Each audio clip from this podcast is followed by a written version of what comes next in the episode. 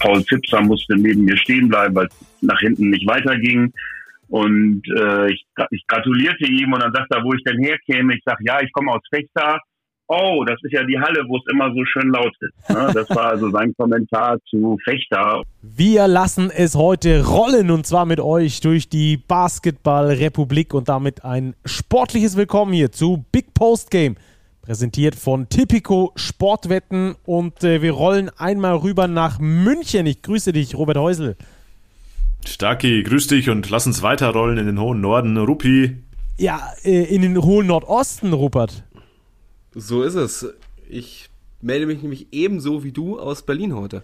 So ist es. Ruppi und ich sitzen in Berlin, aber wir sitzen uns nicht Kann man gegenüber. so ein bisschen sagen, falls du dich an diese legendäre Konferenz 1999 erinnerst, in der Nürnberg abgestiegen ist am Ende. Wir melden uns heute vom Abgrund, oder?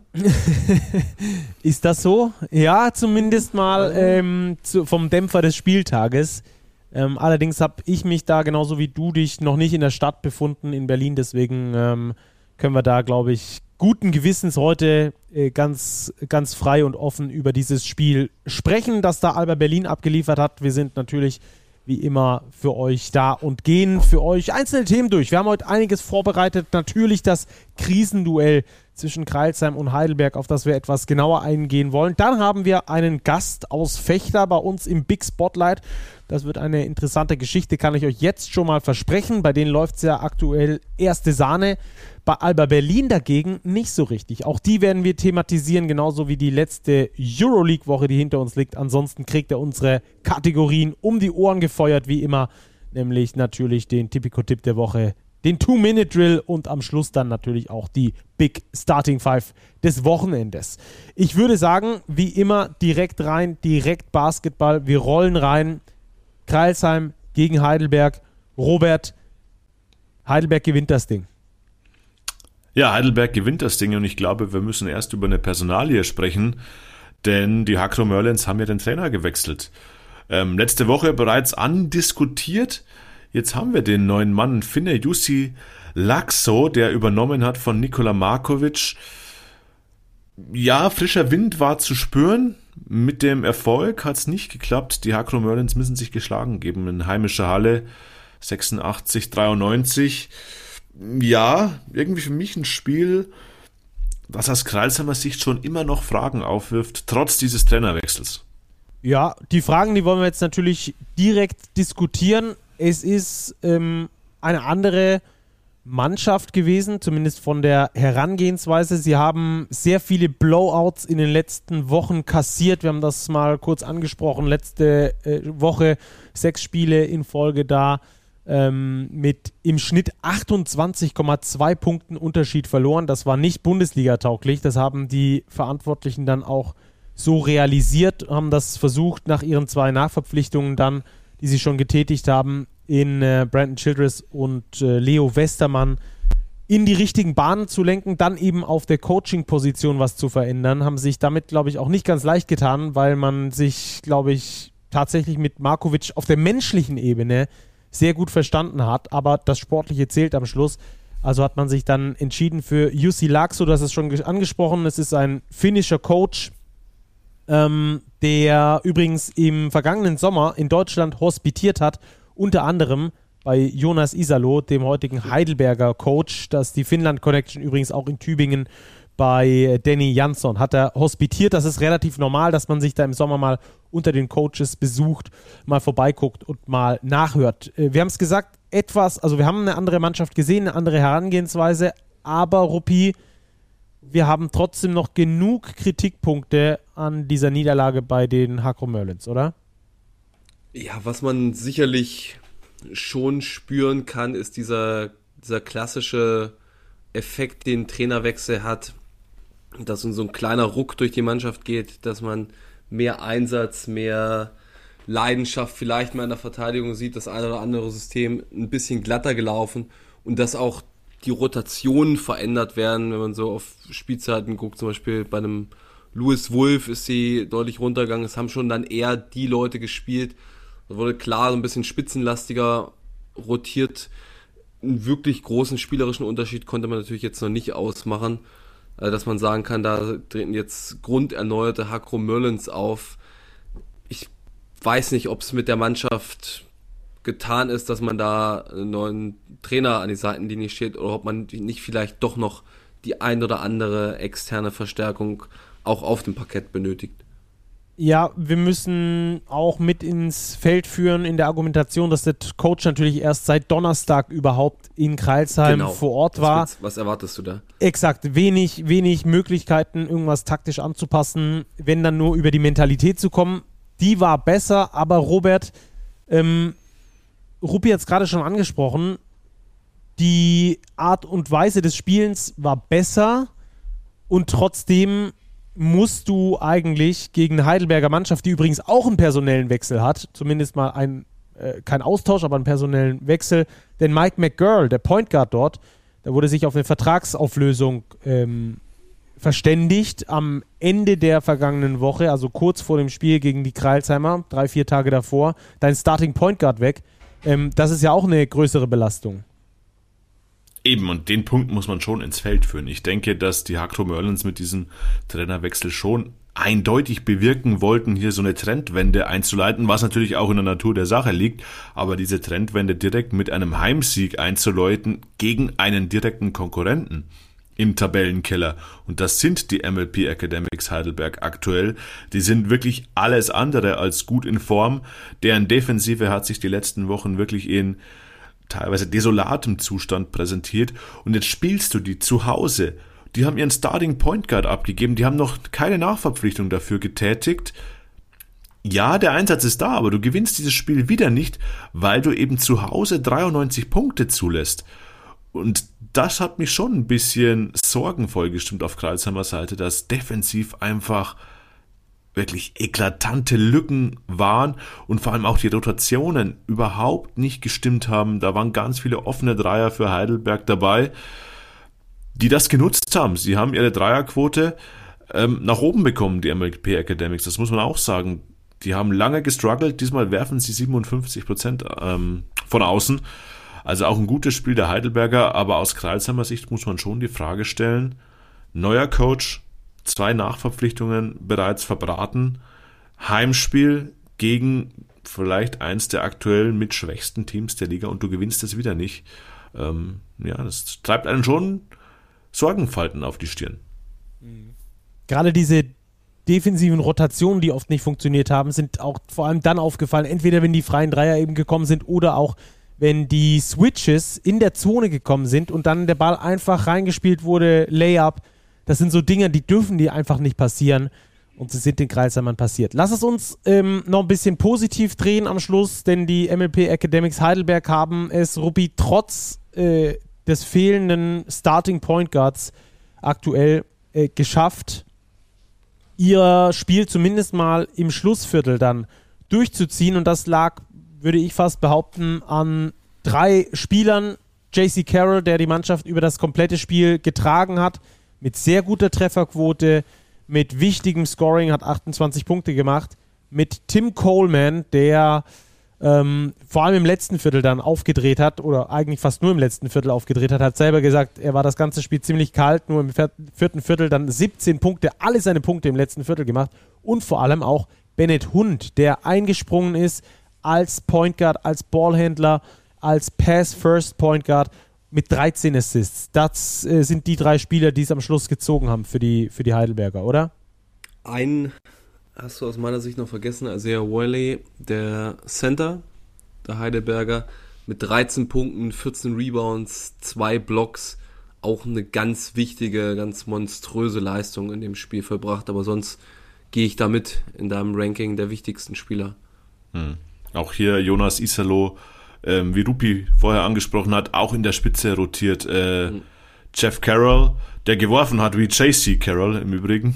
Vier von sieben von außen. Ich habe, glaube ich, in der Vorbesprechung JC Carroll gesagt ja. irgendwie. Das ist und der hat, der hat 35 Minuten gespielt, äh, Elias Lassisi 31, Bennett Hund über 32 Minuten, also da ging es auch extrem in die Spitze, äh, was die Rotation angeht. Äh, Whaley 29 Minuten dazu, also da haben die Leistungsträger, die auch in der Starting Five standen, schon wirklich mit Abstand die meisten Minuten abgerissen. Und man hat gemerkt, das ist auch für Heidelberg ein absolutes Must-Win-Spiel gewesen. Und ja, sie haben es ziehen können, diesen Sieg und sich zumindest ein bisschen Luft jetzt verschafft im Tabellenkeller. Und da wird natürlich jetzt interessant zu sehen sein, wen die Academics noch nachverpflichten werden auf der 1, denn gefühlt in ganz Europa viele Vereine suchen aktuell einen neuen Point Guard.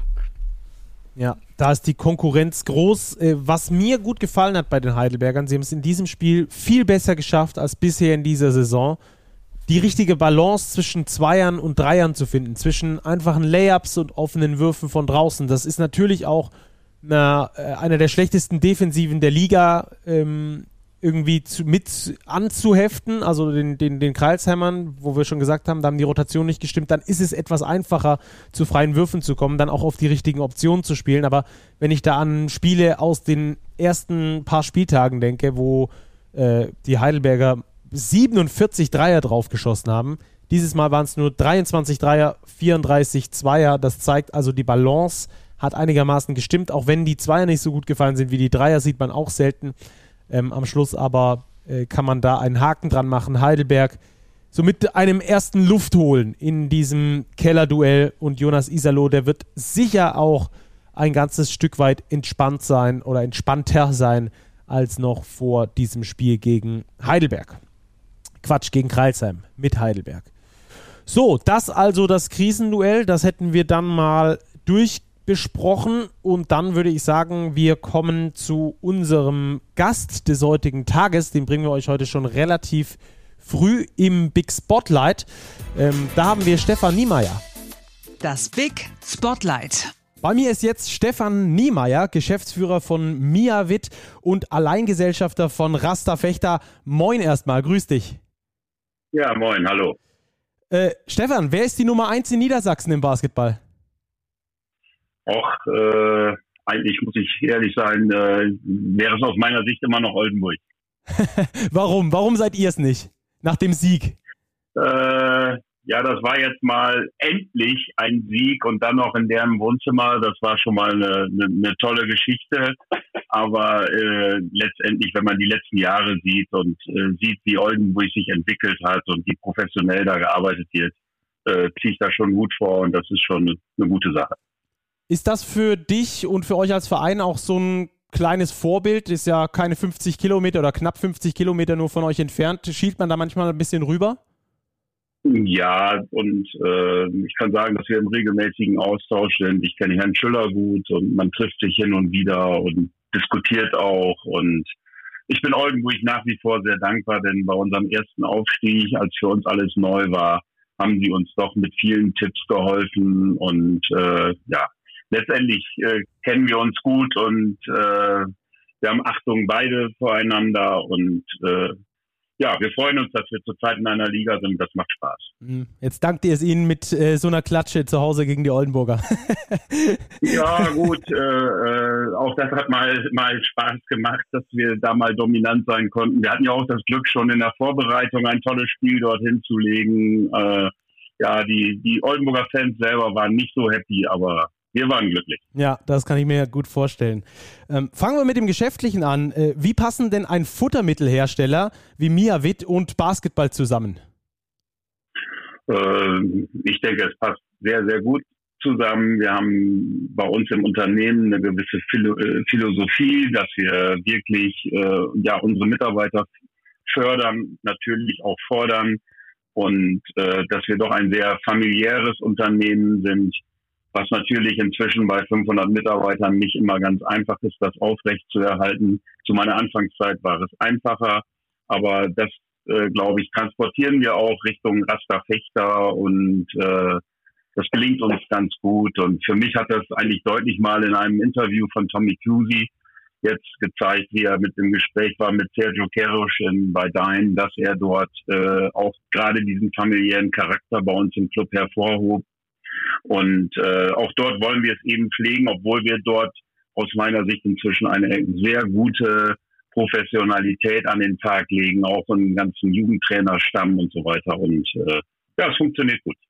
Hm, habt ihr irgendwie ein Ziel auch mit eurem Sponsoring? Wollt ihr neue Mitarbeiter gewinnen? Wollt ihr neue Kunden gewinnen? Habt ihr da irgendwie. Ja, wir, wir, eine ja, Priorität? Wir sehen, das, wir ja. sehen das definitiv, ja, wir sehen das definitiv als, als, als erstmal Arbeitgebermarke, dass wir uns dort präsentieren wollen, dass wir was für die Gesellschaft tun und wir, natürlich wollen wir junge Menschen für unser Unternehmen darüber begeistern. Äh, wir haben auch über den Basketball, wenn Leute bei uns gespielt haben, durchaus schon Mitarbeiter bekommen äh, und das über die ja die letzten 30 Jahre hinweg und äh, das bestärkt uns in dem, dort etwas zu tun. Mhm. Du bist ja schon richtig lange mit dabei. Warum hast du dich ursprünglich dafür entschieden, Alleinges als Alleingesellschafter in den Basketball einzusteigen? Ach, äh, dass ich alleine Gesellschafter bin, das war irgendwie, äh, ja, das hat sich einfach so ergeben. Also erstmal ist es so, äh, äh wir als Familie, wenn wir etwas irgendwo beginnen, dann halten wir gerne die, den Besitz in unserer Familie und, und bei uns selbst. Das war erst, ist erstmal immer wichtig und äh, ja, ich bin da irgendwie ja letztendlich da reingeschlittert und irgendwann hieß es so, jetzt brauchen wir jetzt brauchen wir eine GmbH, um die Gemeinnützigkeit des Clubs nicht zu gefährden. Ja, wer zahlt in das Stammkapital ein? Da habe ich natürlich gleich gesagt, mache ich. Ja, und auch damals dann die Erhöhung, als wir in die BWL gingen auf die Viertelmillionen, auch das habe ich dann gewuppt und äh, äh, ja, so, so ist man dazu gekommen. Wie letztendlich muss man sagen, die ganze Entwicklung von Rasterfechter, ja, irgendwie eine Aneinanderfügung von vielen Dingen war, als Pat Elsie das erste Mal in der Pro EB zu uns kam und mir dann sagte, ja, irgendwann wollen wir dann doch BBL spielen, da habe ich ihn belächelt und habe gedacht, na ja, du kannst mir jetzt viel erzählen, aber dass es dann so wirklich gekommen ist, ja, er hat da einen großes, großen Teil dazu beigetragen damals. Ja, über das Sportliche sprechen wir gleich äh, noch, aber ähm, lass uns mal noch beim Geschäftlichen bleiben. Miavit ist ja ein Familienunternehmen, ja. Raster Fechter irgendwie auch. Äh, wo siehst du Gemeinsamkeiten, ja. wo siehst du Unterschiede zwischen so einem Familienunternehmen und einem Basketballclub? Nein, ich, ich äh, äh, sehe da eigentlich keine großen Unterschiede, weil wir brauchen überall einen gewissen Erfolg und eine gewisse Kontinuität, sowohl im Unternehmen wie aber auch im Basketball. Wir werben darum, dass Sponsoren uns unterstützen. Wir werben darum, dass die Zuschauer in die Halle kommen. Das ist ähnlich, als wenn wir in einem Unternehmen Kunden werden, die, die unsere Produkte kaufen sollen. Und da muss man attraktiv sein, man muss etwas bieten, man muss äh, Identifikation bieten, auch auf beiden Seiten. Und ich glaube, das gelingt uns ganz gut. Und es ist definitiv so, das habe ich immer gemacht und mein Sohn macht es ähnlich, dass wir wirklich beide Organisationen identisch führen. Rasta ist ein Teil unserer Unternehmensgruppe und das sehen wir auch so. Mhm. Ähm, merkst du durch euren aktuellen sportlichen Erfolg einen Effekt auch für euer Unternehmen, dass es attraktiver wird für Mitarbeiter beispielsweise oder dass ihr auf der Straße angesprochen ja, werdet? Ja, es ist so, dass auch die, die Mitarbeiter von unseren Kunden äh, inzwischen darauf angesprochen werden. Und, äh, äh, das, und wenn, wenn man gewinnt und, und, und, und auf, der, auf der Gewinnerstraße ist, äh, führen sich Gespräche immer viel, viel leichter, als wenn es dann, na ja, was macht ihr denn da und äh, läuft nicht. Die Zeiten sind dann immer etwas schwieriger. Aber wir versuchen Rasta Fechter eben als, als Club zu verkaufen, auch wenn wir abgestiegen sind, dass wir Jugendentwicklung machen, dass wir den Standort dort entwickeln wollen und dass wir eben auch ja, für die Gesellschaft etwas tun wollen und nicht nur davon profitieren. Und das äh, kommt gut an, kommt auch bei unseren Kunden gut an. Interessanterweise auch gerade bei den ausländischen Kunden kommt so etwas gut an. Das kann man immer gut anbringen und die freuen sich dann, wenn sie dann mal bei uns in Essen, Oldenburg und Fechter sind, dass sie dann auch mal zu einem Basketballspiel können. Das ist schon immer ein tolles Erlebnis für die. Mhm, das kann ich mir vorstellen. Ähm, du sprichst schon das Ausbildungsprogramm an. Ihr spielt aktuell mit eurer zweiten Mannschaft als einziger Club auch noch in der zweiten Liga. Wie groß ist da die Belastung aus erster und zweiter Liga, sei es finanziell, sei es sportlich, sei es organisatorisch? Ja, finanziell ist, ist, ist, ist, es überschaubar. Dort geben wir nicht äh, großartig mehr Geld aus, äh, bis vielleicht auch die Reisekosten. Äh, okay, wir haben einen Amerikaner mehr, der, der dort spielt. Äh, aber wir haben ganz bewusst gesagt, auch wie dann der Aufstieg anstand, wir haben gesagt, ihr dürft aufsteigen, gar keine Frage. Aber glaubt nicht daran, dass wir dann die Mannschaft dementsprechend verstärken, dass ihr dort äh, von vornherein sicher mithaltet. Das müsst ihr selber aus eigener Kraft schaffen. Und äh, gut, dass dann solche Leute wie Kail äh, äh, aus Berlin zu uns kommen und so weiter. Das ist dann ein Effekt, der daraus entstanden ist und bestärkt uns ja auch, dass, dass wir da auf dem richtigen Weg sind. Mhm. Jetzt hat die BBL dieses Triple-Double ins Leben gerufen, eine Initiative, die über die nächsten Jahre dazu führt, dass es viel Wachstum geben soll. Das stellt aber natürlich auch die Clubs vor eine gewisse Belastungsprobe. Ihr habt davon, glaube ich, überhaupt erst über die Medien erfahren, weil er damals noch Zweitligist wart, dass es diese ähm, Initiative bei der BBL gibt. Äh, wie hat sich das auf euch, auf eure Jugendentwicklung und vielleicht auch auf die Planung insgesamt ausgewirkt als Organisation? Ja, ich würde sagen, die Jugendentwicklung äh, war durch, dadurch überhaupt nicht beeinträchtigt und beträcht, äh, beträchtigt und äh, äh, dass wir dort irgendwie äh, äh, Veränderungen vorgenommen haben. Wir haben immer als Ziel gehabt, wir wollen dort sehr, sehr stark sein. Wir wollen junge Talente fördern. Äh, das war nicht das Problem. Das, die, die, die andere Geschichte ist eben, äh, ich sehe auch den Etat ehrlich gesagt nicht als großes Problem bis 2032 dann irgendwo bei sechs Millionen zu sein. Äh, gucken sich die Inflation an und, und alles, was dahinter steckt, dann ist man automatisch, wenn man heute einen Etat von viereinhalb bis fünf Millionen hat, ja, warum soll man dann nicht in, in den Jahren dann äh, bei sechs Millionen sein? Äh, das geben ja schon allein die Gehälter, die man zahlt etc. her. Äh, äh, da sehe ich, da sehe ich nicht, nicht die Schwierigkeit. Die nächste Hürde wird dann äh, die Halle sein, wo man eine Mindestanzahl von, ja, für Fechter viereinhalbtausend Zuschauern haben muss. Aber wenn ich ganz ehrlich bin, wir haben sowieso über eine Halle immer schon mal spekuliert und nachgedacht und äh, unser VIP-Bereich ist zu klein. Äh, äh, die Halle damals, wie wir sie gebaut haben, sie ist toll für den Basketball, aber im Drumherum fehlt es doch hier und dort an einigen. Und wir glauben, dass wenn wir eine attraktivere Spielstätte haben, die eben neben dem Basketball auch noch viele Dinge hergibt, wäre das für Fechter eine tolle Sache. Und äh, auch dieses Thema, wir sind dran, wir gehen es an und ich hoffe, dass wir in drei, vier Jahren dann eine neue Halle in Fechter stehen haben. Es sieht gut aus. Das ist doch schon mal eine sehr gute Ankündigung für alle äh, Rasterfechter-Fans. Vor allem für die, die äh, weiterhin in die Halle gehen, euch unterstützen und ich glaube, den 29. oder dann bald 30. Sieg in Folge hoffentlich bejubeln, oder? Was, was hältst du von dieser ähm, Winning Streak, die ihr da aktuell habt? Ja, ich glaube, Sonntag die Hürde ist schon äh, ziemlich hoch, aber man soll auch das nicht ausschließen. Wir sind zu Hause eine Macht. Äh, wir, wir, wir spielen stark und äh, ich weiß, dass die gegnerischen Spieler Respekt vor, vor unserer Halle haben. Kann da vielleicht eine kleine Anekdote erzählen. Ich saß in Flieger in München nach, nach Bremen. Äh, die Bayern-Mannschaft stieg, äh, stieg ein, hatte sich am Abend vorher für die Euroleague äh, äh, qualifiziert und musste dann am Wochenende in Oldenburg spielen. Und Paul Zipser musste neben mir stehen bleiben, weil es nach hinten nicht weiterging. Und äh, ich, ich gratulierte ihm und dann sagt er, wo ich denn herkäme. Ich sage, ja, ich komme aus Fechter.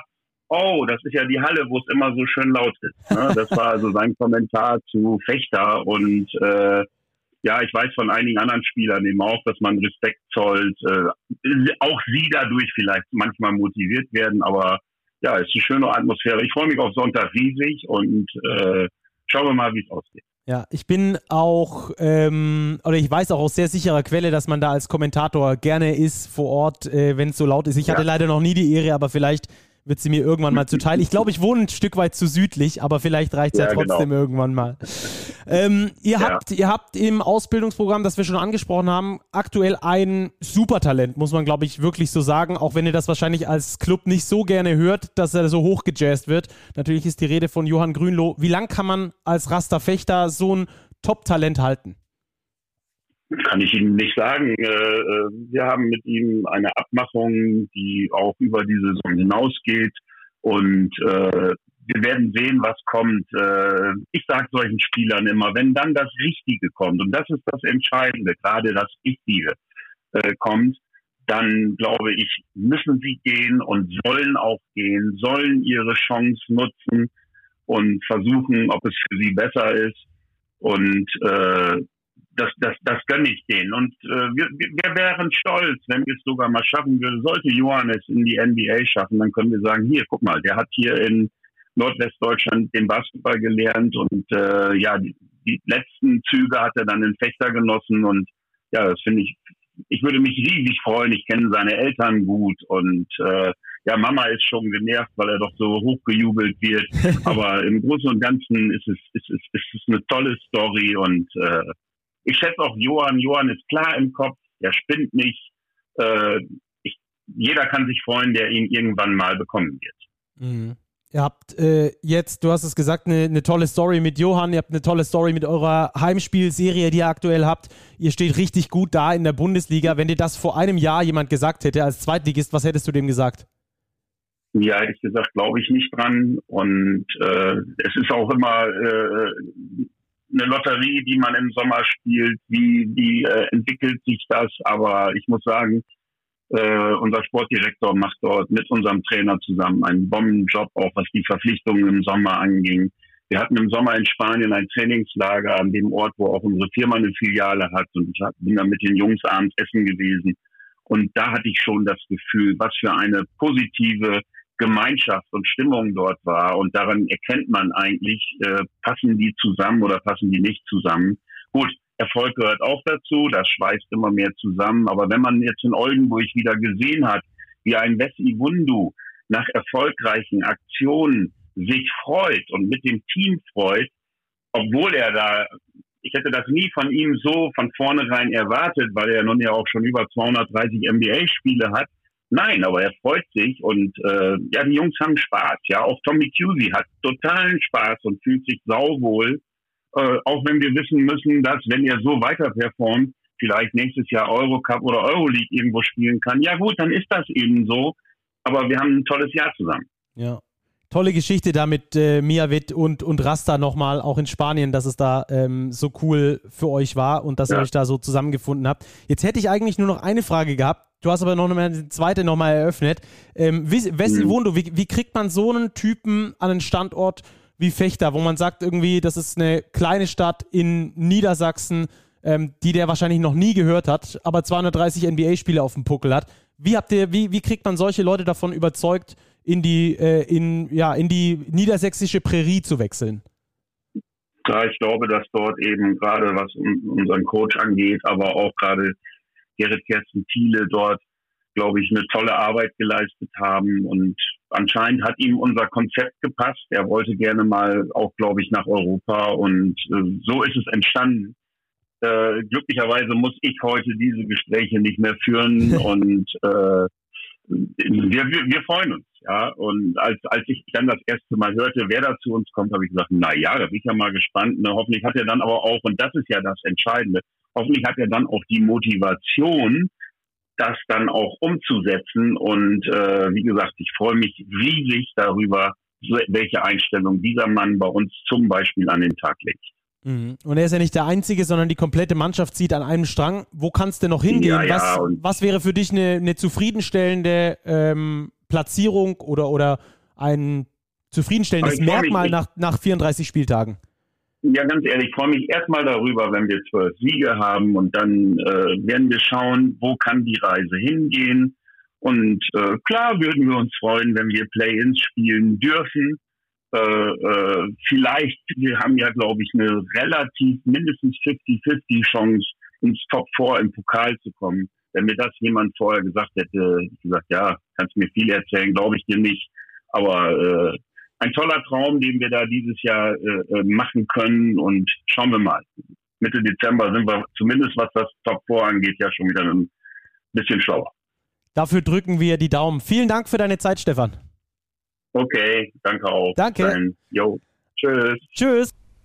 So, das also Stefan Niemeyer, mit dem wir viel über alles Mögliche gesprochen haben, nur nicht explizit über das Spiel gegen Oldenburg. Da haben wir nur einmal kurz angeschnitten. Ähm, deswegen wollen wir das nochmal ganz kurz behandeln. Fechter mit einer richtig, richtig guten Leistung und Stefan Minimeyer, Robert hat es ja zu Recht gesagt, ähm, jetzt durften sie mal feiern in Oldenburg, ne? Ja, das und zwar eindrucksvoll. Also, das war eine Demonstration von Rasta Fechter mit 18 Punkten in Oldenburg zu gewinnen und das von der ersten Minute an weg. Also wirklich von vorne weg das Spiel gespielt, äh, sich eine Führung erarbeitet, ähm, sich nie aus dem Tritt bringen lassen, defensiv nach der Pause nochmal angezogen, nur 13 Punkte zugelassen in Viertel Nummer 3. Ähm, angeführt von einem wieder mal überragenden Tommy Cusey, der mh, hm, eigentlich ohne Frage der Early Season MVP ist, äh, mit riesigem Abstand wahrscheinlich. Ähm, der hat 27, 6 und 9 wieder aufgelegt. Ja, und hat sein Gegenüber, Dwayne Russell, deutlich in den Schatten gestellt, denn der hat einen rabenschwarzen Abend verlebt. Kann man, glaube ich, so formulieren, wenn einer 0 von 16 wirft, oder Ruppi? Absoluter Wahnsinn. Ich vorhin mich mit zwei Basketballgrößen hier darüber unterhalten. Wir kamen dann irgendwann auf Dwayne Russell und waren eigentlich alle der Meinung, allein aus Zufallsprinzip muss doch mal einer reinfallen, also irgendwie so bouncen, dass das Ding reingeht. Aber wenn du als wirklich begnadeter Spieler 16 Mal auf den Korb wirfst und nicht ein einziges Mal triffst, das ist schon komplett irre. Also habe ich in der Form auch Ewigkeiten nicht mehr erlebt. Ich würde es ihm aber trotzdem überhaupt nicht ankreiden, weil das ist ein Spieler, der uns seit Jahren in der BBL wirklich überzeugt, der in Oldenburg gute Leistung gebracht hat. So einen Ausreißer hast du mal drin und ich, also Dwayne Russell wird das nächste Spiel wahrscheinlich schon wieder eine Top-Leistung abliefern, aber wir lassen uns gar nicht den Fokus unbedingt von Rasta Fechter wegnehmen. Ich bin auch wie Robert der Meinung, Tommy Cusey ist der Early Season MVP, eindeutig. Da gibt's sicherlich auch andere Kandidaten, Torian Williams beispielsweise, aber es gibt niemanden, der so singulär sein Team da ganz nach ganz weit oben geführt hat wie Tommy Cusey. Und ich sehe auch Fechter nicht unbedingt so massiv einbrechen, weil sicherlich werden sie jetzt nicht weiter eine 75-prozentige Siegquote bis zum Saisonende haben, aber ich finde die Qualität im Kader wirklich gut und sehe die absolut als Play-in-Kandidaten. Mit viel Glück können sie sogar unter die ersten sechs kommen. Aber Rasta Fechter, es wird am Ende in den Top 10 landen, da bin ich sehr, sehr sicher. Auch wenn man sich das Team sonst anguckt, Wes Iwundu, der sich top eingewöhnt hat, so an den europäischen Basketball super angepasst hat, ein sehr cleverer Spieler ist, guter Allrounder, Richie Ariguso, der immer besser in Form kommt, das vielleicht ein paar Minuten von Johann Grünloh auffrisst, aber auch Johann Grünloh mal mit, mit 18 Jahren, der hat jetzt, jetzt hat er 15 Minuten gespielt welcher 18-Jährige kriegt in der BBL so viel Spielzeit und weiß die auch so effektiv zu nutzen. Und er hat ja noch die Pro A dazu, also auch da ist das alles überhaupt kein Problem. Man kann die, die Reihe da komplett durchgehend bei Fechter. Das, das machen die bislang ganz, ganz groß klasse und eine der absoluten Positivüberraschungen der Liga. An, an der Stelle, da ihr euch immer über mein Fantasy-Team lustig macht, ne? Ich möchte nur mal kurz verweisen, wer hat eigentlich gesagt, dass Rasta Fechter die positive Überraschung der Saison wird und wer hat auf die Heidelberger getippt? Äh, wenn du so sagst, wenn du dich so äh, darüber profilieren musst, dann wahrscheinlich du, oder? genau. Genau. Ach, war aber die schwere Frage für heute, oder? Naja, wir sprechen später lieber über das Fantasy-Team. Genau, das, das kommt dann später. Da kriege ich dann zwar auch mein Fett weg, aber ähm, Robert, lass uns noch ganz kurz bei, bei Fechter bleiben. Ähm, Wesley Wundu haben wir schon angesprochen, auch mit Stefan Niemeyer, der auch gesagt hat, er hätte nie gedacht, dass der dann tatsächlich auch so reinfindet, ähm, sich auch so auf dieses Abenteuer einlässt. Wir haben vergangene Saison häufig mit äh, oder in Verbindung mit Thomas Isalo drüber gesprochen, dass er seine Spiele accountable hält. Ich finde, dieses accountable halten, also ähm, bei der Stange halten, äh, in der Verantwortlichkeit auch halten, ähm, das schafft Ty Harrelson auch ausgezeichnet mit Rasterfechter. Gerade in dieser Kombination, du hast einen NBA-Spieler, der schon 230 Spiele dort auf dem Puckel hat und du hast einen Johann Grünloh, der 18 ist, ähm, der frisch in die BBL kommt und sich da beweisen will und einen Tommy Cusey, der letzte Saison auf der Tribüne bei den MHP-Riesen irgendwie so ein bisschen verbittert ist und jetzt komplett äh, durchdreht, also im positiven Sinne. Ähm, das ist, hat so, so ein bisschen was von Thomas Isalo, oder? Ich weiß nicht, ob es was von Thomas Isalo hat. Ich glaube, das ist einfach ähm, gutes Recruiting, was Fechter da betreibt. Ähm, Wesley Wundu ist ein sehr, sehr gutes Beispiel. Der fügt sich eben, wie du es angesprochen hast, der fügt sich einfach in dieses Kollektiv ein. Der kommt da nicht nach Fechter und sagt, hey, ich bin jetzt der NBA-Spieler, ich muss jetzt hier der Topscorer sein. Der macht, was das Team braucht und da ist dieses Spiel gegen Oldenburg exemplarisch zu nehmen. 10 Punkte, 9 Rebounds, 7 Assists, bei insgesamt nur 9 Würfen aus dem Feld. Das ist alles voll im Rahmen. Der macht, was das Team braucht. Und wir haben auch schon Spieler gesehen, wo er in der Crunch-Time dann die entscheidenden Würfe nimmt. Also der fügt sich da ein und ich glaube, dass das als Kollektiv das Erfolgsrezept von Raster ist, dass jeder Spieler seine Rolle erkennt und sich kein einzelner Akteur über das Team stellt. Und darum sind die so, so stark und vor allem auch zu Hause zu stark, weil da kommt dann eben auch noch dieses Publikum obendrauf, diese ganze Dynamik noch befeuert.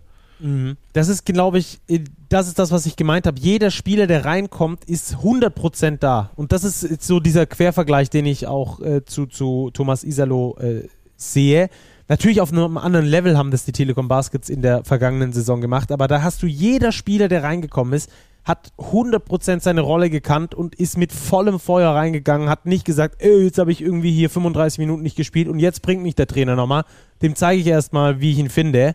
Sondern das ist immer dieses Ready sein, dieses Bereitsein, rausgehen, alles geben, voll reinhauen. Egal, ob du 5 Minuten, 10 Minuten oder 31 Minuten spielst, egal, ob du 20 Würfe bekommst oder einen. Die, die, die Jungs sind, sind so heiß, ähm, dass, dass es gerade richtig richtig schön anzugucken. Es ist eine der Mannschaften, die am meisten Spaß macht äh, zum Zugucken, finde ich zumindest in dieser Saison bisher. Und äh, Ruppi, unser äh, Prophet, hat es natürlich vorausgesehen. Ähm, Ruppi, dann sag doch mal, müssen wir uns um die Zukunft der EWE e Baskets Oldenburg so ein bisschen Sorgen machen? Ähm, Gedanke, Moment, Gedanke kommt daher.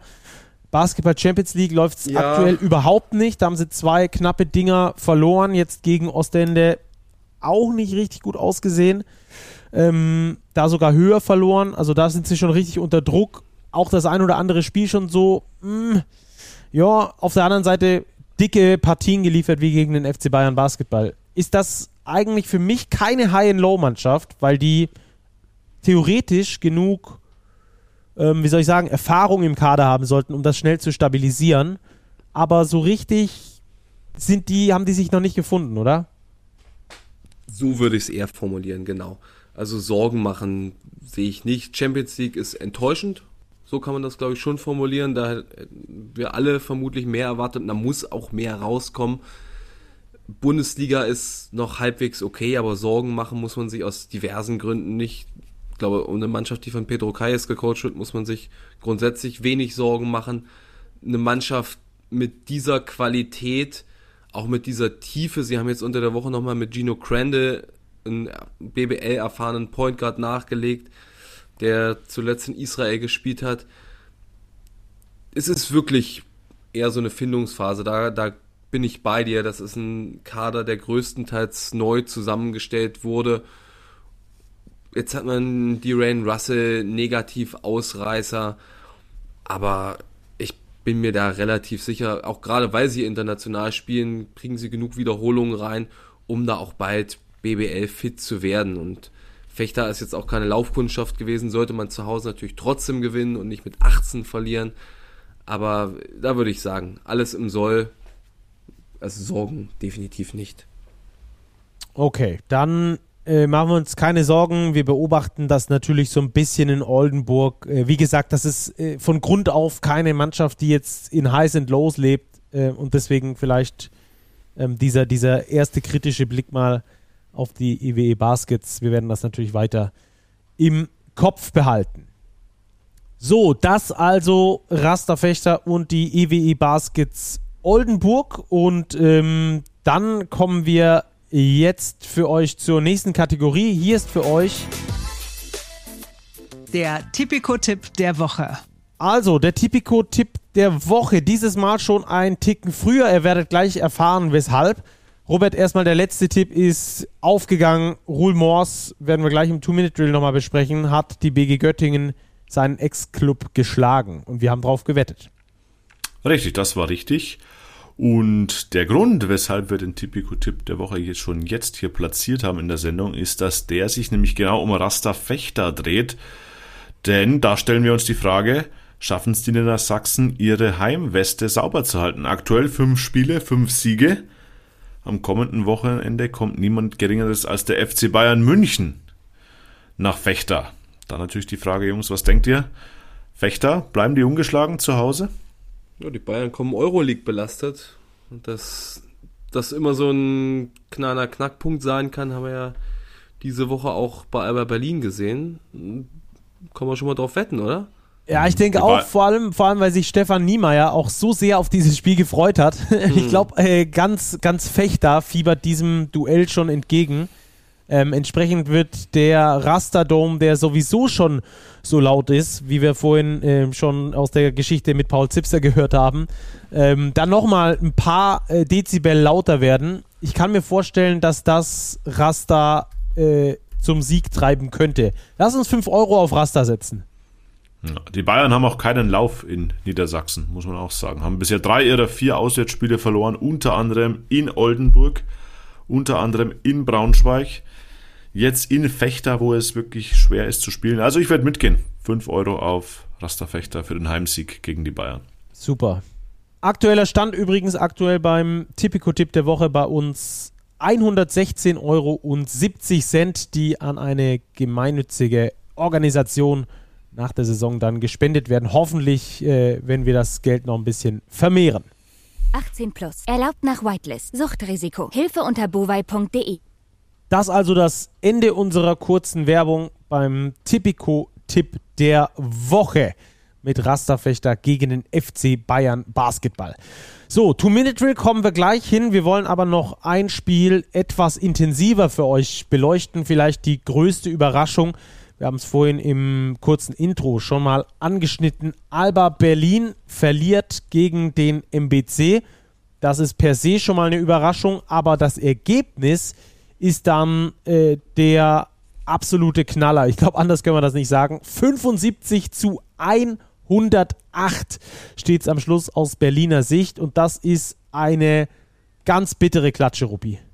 Ja, das ist 33 Punkte ist der höchste Sieg des MBC in Berlin. Ich sage jetzt nicht den BBL-Zusatz noch dazu, der da immer offiziell genannt wird. es ist übrigens der einzige Sieg vom MBC jemals in Berlin. Äh, seit 1998, oder? Ja, genau. Und, und seit, äh, ich glaube, seit äh, Jesus Christus geboren ist auch. ja, ähm, bei allem, allem Humor und allem Rumscherzen für Alba schon richtig bitter. Lass uns aber erstmal den MBC abfeiern, bitte. Drei Siege in Folge, nach denen wir uns um die tatsächlich schon wirklich Sorgen gemacht haben. Die haben sich jetzt offenkundig richtig gefunden. Also hatten jetzt auch einen Neuzugang nochmal dabei mit Vince Edwards unter der Woche. Ein Power Forward, der sich da nahtlos eingefügt hat, wo es überhaupt keine großen Wachstumsschmerzen gegeben hat. Die haben defensiv urplötzlich äh, ihr Niveau gefunden. Also der MBC kann offenkundig verteidigen. Es ist doch nichts mehr im Wasser in Weißenfels. Nur 75 Punkte gegen Berlin kassiert. So, dann hilft sicherlich auch, dass man 14 von 31 Dreiern trifft. Ein paar davon waren schon recht wild frei, da auf jeden Fall. Und die haben, finde ich, auch eine, eine sehr gute Führung schon die ganzen vergangenen Spiele von ihren Guard-Positionen, Deontay Baldwin, der sicherlich herausragt, der jetzt auch gegen Berlin wieder 19 Punkte, 8 Assists hat, aber finde auch ein Charles Callison macht das jetzt in der zweiten Saison in Folge mehr als solide. Jetzt waren es auch wieder 5 Assists in 18 Minuten. Ähm, ich finde, da geht der Trend, äh, keine tiefgründige Analyse, aber der Trend geht ganz eindeutig nach oben, während bei Albert Berlin, das ist unentschuldbar, finde ich. Also zwei Euroleague-Spiele hin oder her, hin oder her, dass du einen Thiemann, einen Sterling Brown und einen Matt Thomas schonst, ein Heimspiel gegen den MBC, du hast immer noch eine Mannschaft, die eine Klasse besser ist als der Gegner und du lässt dich da so fertig machen, ohne dass man überhaupt irgend sowas wie Gegenwehr erkennen kann. Das finde ich viel zu wenig und da muss auch von den erfahrenen Spielern, die dann auf dem Feld sind, mal ein bisschen mehr kommen. Und da muss man sich, glaube ich, erstmal Gedanken darüber machen, wie ist die Situation auf den Point Guard Positionen bei Albert Berlin. Kann man das wirklich so weitermachen mit zwei sehr jungen Point Guards, mit Matteo Spagnolo, der zugegebenermaßen noch an Lichtblick war, und mit Giga Samar? Und ist auch die Frage, ich mache keine Trainerdiskussion auf, bitte nicht falsch verstehen, aber zumindest sollte man das mal beäugen, wie so die Entwicklung in vergangenen eineinhalb Saisons ist, ist dass man es einfach mal thematisiert, ganz wertfrei. Ist es ein Problem, was auch am Trainer liegt, oder ist es ein, ein Kaderzusammenstellungsproblem? Ist es vielleicht überhaupt kein Problem und die müssen sich erstmal finden und die Jungen entwickeln sich und in vier Wochen sieht das alles viel, viel rosiger aus. Aber zumindest muss man sich die Fragen mal stellen können. Mhm. Wir haben ähm, den Beginn eines Zykluses, so haben es die Berliner zumindest kommuniziert, ähm, zum Beginn dieser Saison, weil eben viele arrivierte Stars äh, gegangen sind nach der vergangenen Saison, also Maodolo, Luke Sigma und Co. Ähm, Robert, zu Beginn war das vor allem in der BBL äh, recht okay, was Alba da abgeliefert hat. Ähm, jetzt natürlich einmal plakativ drauf, minus 33, bang, dann macht es natürlich direkt auch mal ähm, im Kopf äh, den ein oder anderen Knoten, dass du versuchst, das irgendwie zu verstehen. Du kannst es nicht verstehen. Wie kann eine Mannschaft so gegen den MBC verlieren? Wo siehst du die Entwicklung aktuell hingehen bei Alba Berlin? Ja, das ist eine ganz schwere Frage. Ich würde gerne ein paar Punkte aufgreifen, die Rupi genannt hat. Die erfahrenen Spieler, die vorangehen sollen. Ich stelle da wirklich die Frage, wenn JT, Sterling Brown und Matt Thomas aus Verletzungs- oder Schonungsgründen nicht im Kader stehen. Ich sehe in dem Kader, so wie er gegen den MBC aufgestellt war, keinen Spieler, der vorangeht. Luis Olindi müsste es tun. Müsste es theoretisch tun, der spielt Ist meiner Ansicht nach aber nicht der Typ dafür. Und wenn wir dann die Altersstruktur uns ansehen, da hast du einen Khalifa Kumaji, das ist aber eher ein Typ, der selber ja Führung braucht auf dem Feld, um in der Spur zu bleiben. Dann hast du mit Justin Bean einen Spieler, der zwar Mitte 20 ist, aber seine erste richtige Profisaison spielt. Ja, mit Abstrichen Janni Wetzel, der eine gewisse Erfahrung aufweist, aber dann hast du eben ganz viel junge Spieler, relativ unerfahrene Spieler. Matteo Spagnolo, Siga Samar über die Point Guard Position müssen wir sprechen bei Alba Berlin. Und dann kommen aber die Berliner Jungs, Jonas Matisek, Malte Delo, Tim Schneider und von denen glaube ich, weiß ich nicht, ob man das schon erwarten kann, dass die so weit vorangehen. Und das ist, glaube ich, schon auch eine Frage der Qualität, wenn diese drei Spieler, die wir vorher genannt haben, nicht dabei sind, was immer noch keine Entschuldigung ist ähm, für diese Höhe der Niederlage. Diese Niederlagen nach Doppelspieltagen, sie passieren. Auch Real Madrid hat in Spanien die erste Saisonniederlage kassiert überhaupt nach diesem Doppelspieltag. Das passiert, das haben wir bei den Bayern häufiger gesehen. Aber die Art und Weise, sich so abschießen zu lassen, und es war ein Abschießen in der zweiten Halbzeit seitens des NBCs, das, glaube ich, ähm, sollte nachdenklich machen und der Spielplan meint es ja nicht gut mit Berlin. Jetzt geht es nach Madrid, dann nach Ludwigsburg. Das sind zwei wirklich schwierige Auswärtsspiele. Ja, Ruppi, ähm, wir haben über Führung gesprochen, finde ich einen sehr guten Punkt von dir, Robert. Ähm, für mich sind Führungsspieler gerade offensiv entweder die Shotmaker, die vorangehen, indem sie die Dinger reinnageln in einer hohen Prozentzahl, oder es sind die Ballhändler, die dem Spiel Struktur geben können. Ähm, in diesem Spiel war von beidem nicht wirklich viel zu sehen nehmen wir mal Spagnolo, der zumindest gut getroffen hat, ähm, so halb raus aus der Rechnung, aber insgesamt ähm, ist es doch die Thematik. Ich meine, am Anfang haben wir, drüber haben wir drüber gesprochen, dass Alba die Center ausgehen, dass alle verletzt sind, die sind jetzt wieder da, der Rebound war trotzdem kein Problem.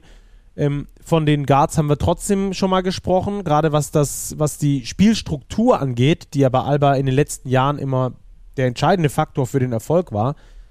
Die ist mir so ein Stück weit verloren gegangen.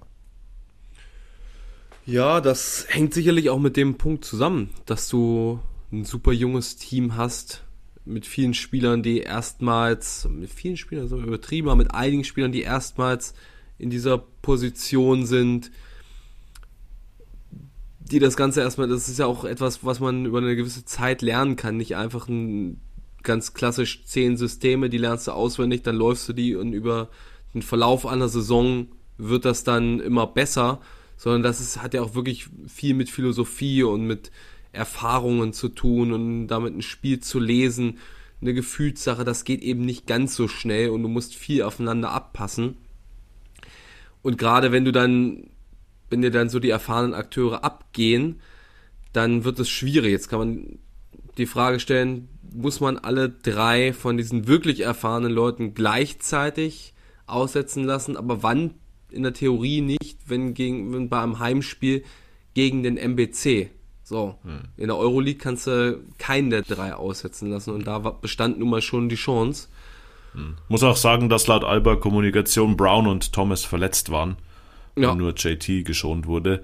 Ähm, wie schwer die Verletzungen dann sind, oder ob es doch nur eine Vorsichtsmaßnahme im Sinne einer Schonung für das nächste Euroleague-Spiel war, das werden wir dann während der Woche sehen. Aber, aber, aber selbst, wenn das, selbst wenn das der Fall ist, dann hat Ruppi für mich da einen Punkt, weil wenn du nicht gegen den MBC deine Spieler schonst, gegen wen denn sonst? Das soll gar kein Disrespect in Richtung Na, MBC sein, aber wenn du ein Heimspiel hast gegen eine Mannschaft aus wahrscheinlich eher am Schluss dem Tabellenkeller, dann ist das genau der Punkt, wo du eigentlich ähm, deine, deine viel belasteten Spieler ähm, auch draußen lassen kannst. Dann muss aber der Rest der Mannschaft so viel Stabilität aufweisen, dass er eben dieses Ding in so einer Alba-Manier, wie wir es letzte Saison in der Regular Season gesehen haben, einfach auf einer Arschbacke runterrutscht. Muss auch mehr Und diese Stabilität haben sie nicht. Genau, exakt. Und, und warum? Das ist, die, das ist glaube ich, die Frage, die, die wir uns stellen müssen. Weil wir am Anfang von einem, von einem Zyklus sind, diese Mannschaft das noch nicht verinnerlicht hat, was der Coach von ihnen will, weil der Coach vielleicht die falschen Ideen hat für die richtigen Spieler, weil die falschen Spieler für die richtige Idee da sind? Oder ist es gar kein so tiefgreifendes Problem, sondern ein einmaliger Tiefpunkt, den wir da jetzt gesehen haben? Das ist, glaube ich, das, was wir so ein bisschen austarieren müssen. Ja, ich glaube, das ist schon ein krasser Tiefpunkt. Die werden jetzt nicht die nächsten BBL-Heimspiele mit 30 von den Bug bekommen. Aber das ist eben ein massiver Warnschuss wo man sich auch mal kurz, so kurz vielleicht mal inhalten sollte und nicht komplett alles in Frage stellen sollte, aber vielleicht schauen kann, ob man punktuell vielleicht die eine oder andere kleinere Änderung vornehmen kann, die eine größere Veränderung dann praktisch auf dem Feld erzielt, ist die Frage, braucht man mehr Führung von außen vom Trainer? Das ist, lässt sich von außen immer so herrlich einfach sagen, ja, der muss ja. ja mal Auszeit nehmen, der muss ja da mal ein bisschen mehr ansagen. Das wäre auch total unauthentisch dann wiederum und komplett abweichen von dem, was sie bis dahin und was er bis dahin gemacht hat. Was mich so ein bisschen stört, ist die Inkonstanz. Die ist bei jungen Spielern sicherlich eingepriesen, aber äh, Gabriele Procida 0 Punkte, 0 von 8. So zwei Tage vorher macht er noch den 360-Dunk in der Euroleague und jetzt kommt da so eine Nullnummer und das ist ja wirklich so krass deutlich, wie inkonstant die sind. Giga Samar, super Assist, da war mal Assist-Werte, brauchen wir gar nichts sagen. Glaube ich, sechs Assists im Schnitt in der BBL, aber er macht drei Punkte im Schnitt. Also, das ist, da kannst du auch von einem Pass First Guard musst du da mehr erwarten, zumal er das vergangene Saison an Hamburg auch gezeigt hat, dass er das absolut drauf hat und das kein Problem sein sollte. Luis Olindi haben wir angesprochen, ist sicherlich kein Führungstyp, aber der kann doch auch scoren, der kann doch seine, Qualitäten vielleicht auch ein bisschen besser einsetzen oder muss in Positionen gebracht werden, um die besser einzusetzen, gerade in so einem Spiel, in dem er eigentlich einer deiner erfahrensten und nominell vielleicht sogar der beste Spieler ist, den du im Kader hast. Ja. Und, und Robert. Lass uns kurz bei der, bei der Point Guard Position bleiben. Ich ja, glaube, das ist das Abbild der Saison von Alba Berlin bisher. Man hat mit Spagnolo und Samar formal ein neues Duo aus zwei sehr jungen Spielern. Aber allein die Tatsache, dass Spaniolo beispielsweise im letzten Euroleague-Spiel gar nicht im Kader steht und dafür auf einmal dann Malte Delo und Sterling Brown teilweise die Eins spielen, das zeigt doch, dass sich diese Mannschaft noch nicht gefunden hat. Und ich glaube, dass vor allem diesem jungen Duo ein erfahrener Spieler, mehr kommt vom Spielertypus jemand in den Kopf wie damals Jason Granger extrem gut tun würde. Jemand, der schon sehr viel gesehen hat, der Ruhe ausstrahlt, der eine sehr hohe individuelle Qualität hat. Und ich glaube, aktuell ist diese Position, welche ja wirklich eine Schlüsselposition ist, der Knackpunkt bei Alba Berlin. Und dazu kommt natürlich noch, dass man in der Euroleague andauernd Spiele verliert. Ähm, klar, Alba Berlin hat nicht den Anspruch, in der Euroleague vielleicht in die Playoff zu kommen, aber ich glaube, das macht was mit einem Spieler, wenn du sehr häufig Spiele verlierst. Wo sollen die das Selbstvertrauen herziehen? Du bekommst in der Euroleague regelmäßig nicht auf den Deckel, aber du verlierst die Spiele, stehst 1-7, 1-8 am Tabellenende. Sollst du dann in der BBL hier souveräne Leistungen abrufen und das kann sich jetzt fortsetzen. Ich meine, in Real Madrid ähm, zu gewinnen, das wird sehr, sehr schwierig. Das kann die nächste Niederlage geben. Und dann fährst du mit dieser Niederlage im Gepäck plus dieser 30-Punkte-Klatsche gegen den MBC nach Ludwigsburg, die wirklich gut in Form sind.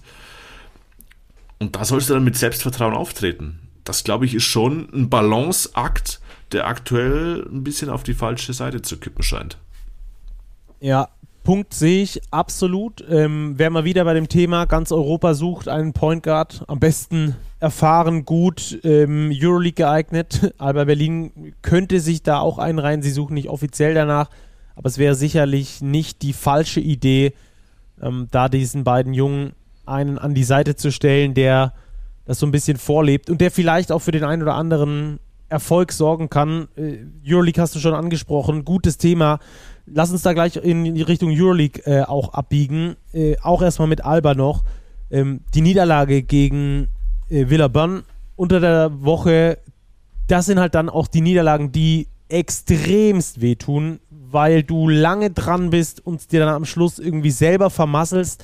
Ich finde, äh, die Franzosen haben das Spiel nicht gewonnen, weil sie die bessere Mannschaft waren, sondern weil Alba in der Schlussphase die falschen Entscheidungen getroffen hat. Und auch das kommt sicherlich daher, obwohl da Sterling Brown aus meiner Sicht viele falsche Entscheidungen getroffen hat, ähm, dass diese Mannschaft einfach auch, ja, es ist vielleicht zu krass formuliert, zu eindimensional ist dann in der Erfahrung zumindest, ähm, in, den, in den Aktionen der Go-To-Guys, da ist dann sehr Sterling Brown-lastig und wenn es dann da nicht läuft, dann verlierst du so ein Ding. Und ich glaube, die Niederlagen tun besonders weh, Ruppi, weil du weißt, wenn du die schlagen kannst, dann bist du irgendwo im hinteren Mittelfeld kannst wieder so ein bisschen dich in Richtung äh, weiter oben mal ranknabbern, zumindest auch selbstvertrauenstechnisch, wie es Robert gesagt hat.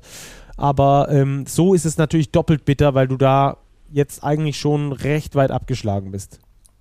Ja, es, es sind jetzt acht Spieltage gespielt, neun Spieltage für die meisten Teams, für Alba auch. Richtig abgeschlagen sind sie vielleicht auch noch nicht in der kurzen Zeit, aber es ist eben schon das Duell, der beiden Mannschaften gewesen, von denen die meisten sagen, das sind nominell die beiden schwächsten Teams der diesjährigen Euroleague-Saison. Und wenn du dann ein Heimspiel hast und das verlierst, das ist schon bitter, wenn man sich dann so kurzzeitig so ein bisschen wie ja, führen muss, wie das, tatsächlich das schwächste Team, was ja auch die Tabelle wiedergibt. Wenn wir uns erinnern, vergangene Saison hatte Alba in der Euroleague zu dem Zeitpunkt, die haben 3-0 losgelegt, dann hatten sie diese lange Niederlagenserie, dürften also bei 3-6 gewesen sein nach neun Spieltagen. Da hatten sie aber immer noch so den Ruf weg, ich erinnere mich da auch an Vasa Micic, der das gesagt hatte, so ey, erstmal Respekt an Alba, was das für ein geiles Team ist, wie toll die zusammen Basketball spielen. Davon sind wir jetzt aber momentan meilenweit entfernt, dass das irgendein Kon Kontrahent sagt, also ist, ich glaube, die Spiele gegen Alba sind als absolute Must-Wins in den Terminkalender eingepreist und das ist schon ein deutlicher Unterschied im Vergleich zur vergangenen Saison. Sicherlich auch so zu erwarten gewesen, wir haben das jetzt schon mehrfach gesagt, neuer Zyklus, trotz allem unbefriedigend, die, die Art und Weise, wie sie das machen. Mhm. Dann lass uns mal rüberwechseln. Wir haben gerade von Must-Wins gesprochen. Auch der FC Bayern München, Robert, hat einen Must-Win vor der Brust in der Euroleague, nämlich ebenfalls gegen Asvel Villeurbanne, ähm, die sie schlagen müssen. Da führt überhaupt gar kein Weg dran vorbei. Äh, lass uns ganz kurz erst über die vergangene Woche sprechen, was wir da gesehen haben, nämlich ein gutes oder ordentlich bis gutes Spiel gegen Partisan, das sie gewonnen haben und dann eine bittere Niederlage gegen Kaunas. Ja, das bringt es auf den Punkt. Ähm, gegen Partisan ein Heimspiel mit Auswärtsatmosphäre, das war schon sehr beeindruckend, was Partisan und seine Fans da abgerissen haben im BMW Park. Ähm, die Bayern, das aber wirklich solide gespielt. Gut getroffen, wenig Fehler gemacht, das Spiel zu Ende gebracht. In Kaunas, das sind halt so die Spiele. In Kaunas jetzt bei Aswell, das sind zwei Auswärtsspiele. Eins musst du davon holen, wenn du in die Playoffs, Schrägstrich Play-Ins möchtest. In Kaunas hat es jetzt haarscharf nicht gelangt, mit einem Punkt verloren. Auch weil man offensiv wieder ein bisschen den Faden verloren hat in der Schlussphase. In den letzten fünf Minuten meine ich nur drei Punkte erzielt. Klar, auch nur vier zugelassen, weil du mit einem verlierst. Ähm, Keenan, Evans war, Keenan Evans war es, der sieben oder acht Sekunden vor Ende den entscheidenden Wurf trifft. Die Bayern dann mit dem Buzzer nicht erfolgreich. Ja, minus eins ist auch eine Niederlage. Jetzt stehst du 3-6 gleich auf mit Roter Stern und Mailand auf den Plätzen 14, 15 und 16. Ja, Aswell Pflichtsieg. Gibt es das in der Euroleague? Ja, Vermeintlich. muss, muss. Gegen Also wenn du, Asvel muss. wenn du einen Anspruch hast, in die Play-Ins zu kommen, dann finde ich sogar, dass du auch, auch Schalgiris schlagen musst. Die stehen jetzt 4-5, die könnten genauso 3-6 stehen wie Bayern. In Ähm, Litauen musst du die auch schlagen? Sehe ich nicht so, sehe ich nicht so. Ich, sind, ich finde, eins der beiden musst du holen, dann wären die Bayern bei 4-6. Das ist angesichts der ersten zehn Spiele, wovon sieben auswärts waren, fände ich eine respektable Ja, okay. Ausbeute. Aber wenn du natürlich jetzt 3-7 gehst gegen Asvel, dann stehst du schon gehörig unter Druck, weil dann rückt auch dieser zehnte Platz schon zwei, drei Siege äh, in die Ferne und die musst du natürlich in dieser extrem ausgeglichenen Euroleague erstmal wieder aufholen. Exakt, ich glaube, da ist der Punkt, dass du, ich sehe halt äh, Jalgiris als direkten Konkurrenten um die Play-Ins. Das wird eine Mannschaft sein, die da auch lange mit dabei ist und da tun die Niederlagen natürlich besonders weh. Natürlich musst du dort nicht gewinnen, aber du solltest es halt gewinnen, wenn es halt nicht so laufen soll wie in den letzten Jahren, ähm, dass du knapp an den Playoffs vorbeischrammst, in dem Fall in den Play-Ins. Ähm, die, die, diese Liga ist so unfassbar ausgeglichen, ähm, aber es ist, glaube ich, wahrscheinlicher, ein Sieg in Villeurbanne oder in Kaunas zu holen, auch wenn in Kaunas zu spielen schwer ist, ist mir schon klar, als, keine Ahnung, bei Real Madrid, Barcelona oder bei einem sehr gut aufgelegten Bologna oder so. Ähm, äh, deshalb sage ich, äh, musst du die eigentlich gewinnen. Wenn du den Anspruch hast, in die Play-ins zu kommen, dann musst du halt irgendwo deine Siege sammeln und das geht halt besser gegen die weiter unten als gegen die weiter oben. Da sind wir uns, glaube ich, einig. So ist es. Habt ihr Spieler von Bayern, Berlin oder Asvel in eurem Fantasy-Team? Oh, da kommt er, da kommt er mit dem. JT. JT. Habe ich auch. Johannes Ich Diemann. nicht. Du nicht.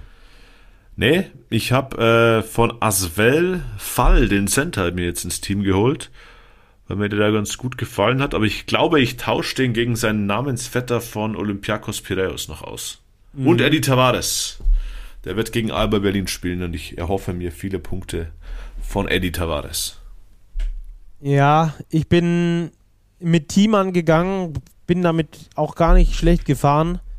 Ähm, womit ich so ein bisschen schlecht gefahren bin, dass ich drei Spieler hatte, die doubtful waren vor diesem Spieltag. Unter anderem La Provitola, den ich dann auf die Bank gesetzt habe, ähm, was äh, sich im Nachhinein nicht als besonders schlauer Move herausgestellt hat. Ähm, Milutinov fällt, glaube ich, auch aus, wird zumindest mir rot angezeigt ähm, als verletzt ähm, für die nächste Woche. Also ich muss da, glaube ich, nochmal ein bisschen am Kader schrauben, weil der letzte Spieltag war dann eher geht so. Oder insgesamt dieser Doppelspieltag war eher geht so. Bei mir zumindest.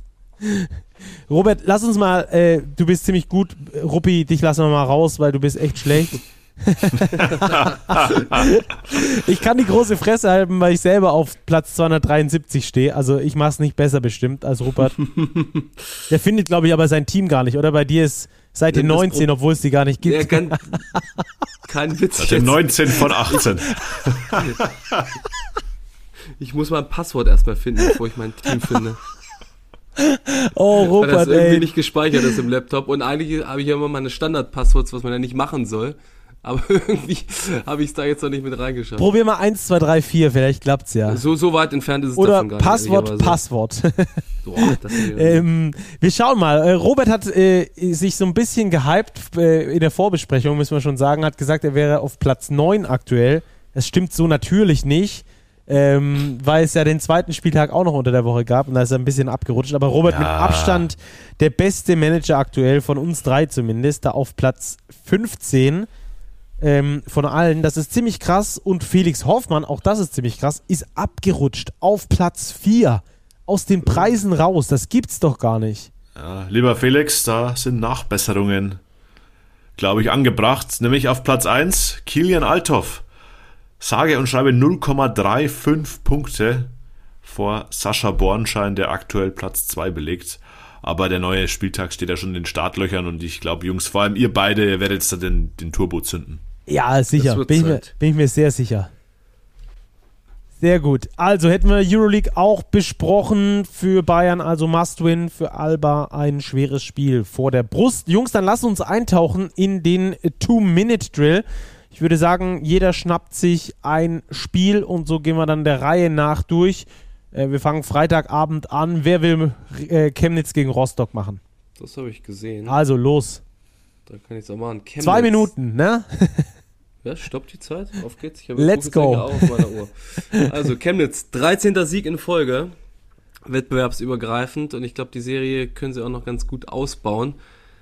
Nochmal herzlichen Glückwunsch, großer Respekt, fantastisch, ganz, ganz stark. Und in dem Fall Rostock sich etwas verbessert gezeigt im Vergleich zu den vergangenen Wochen.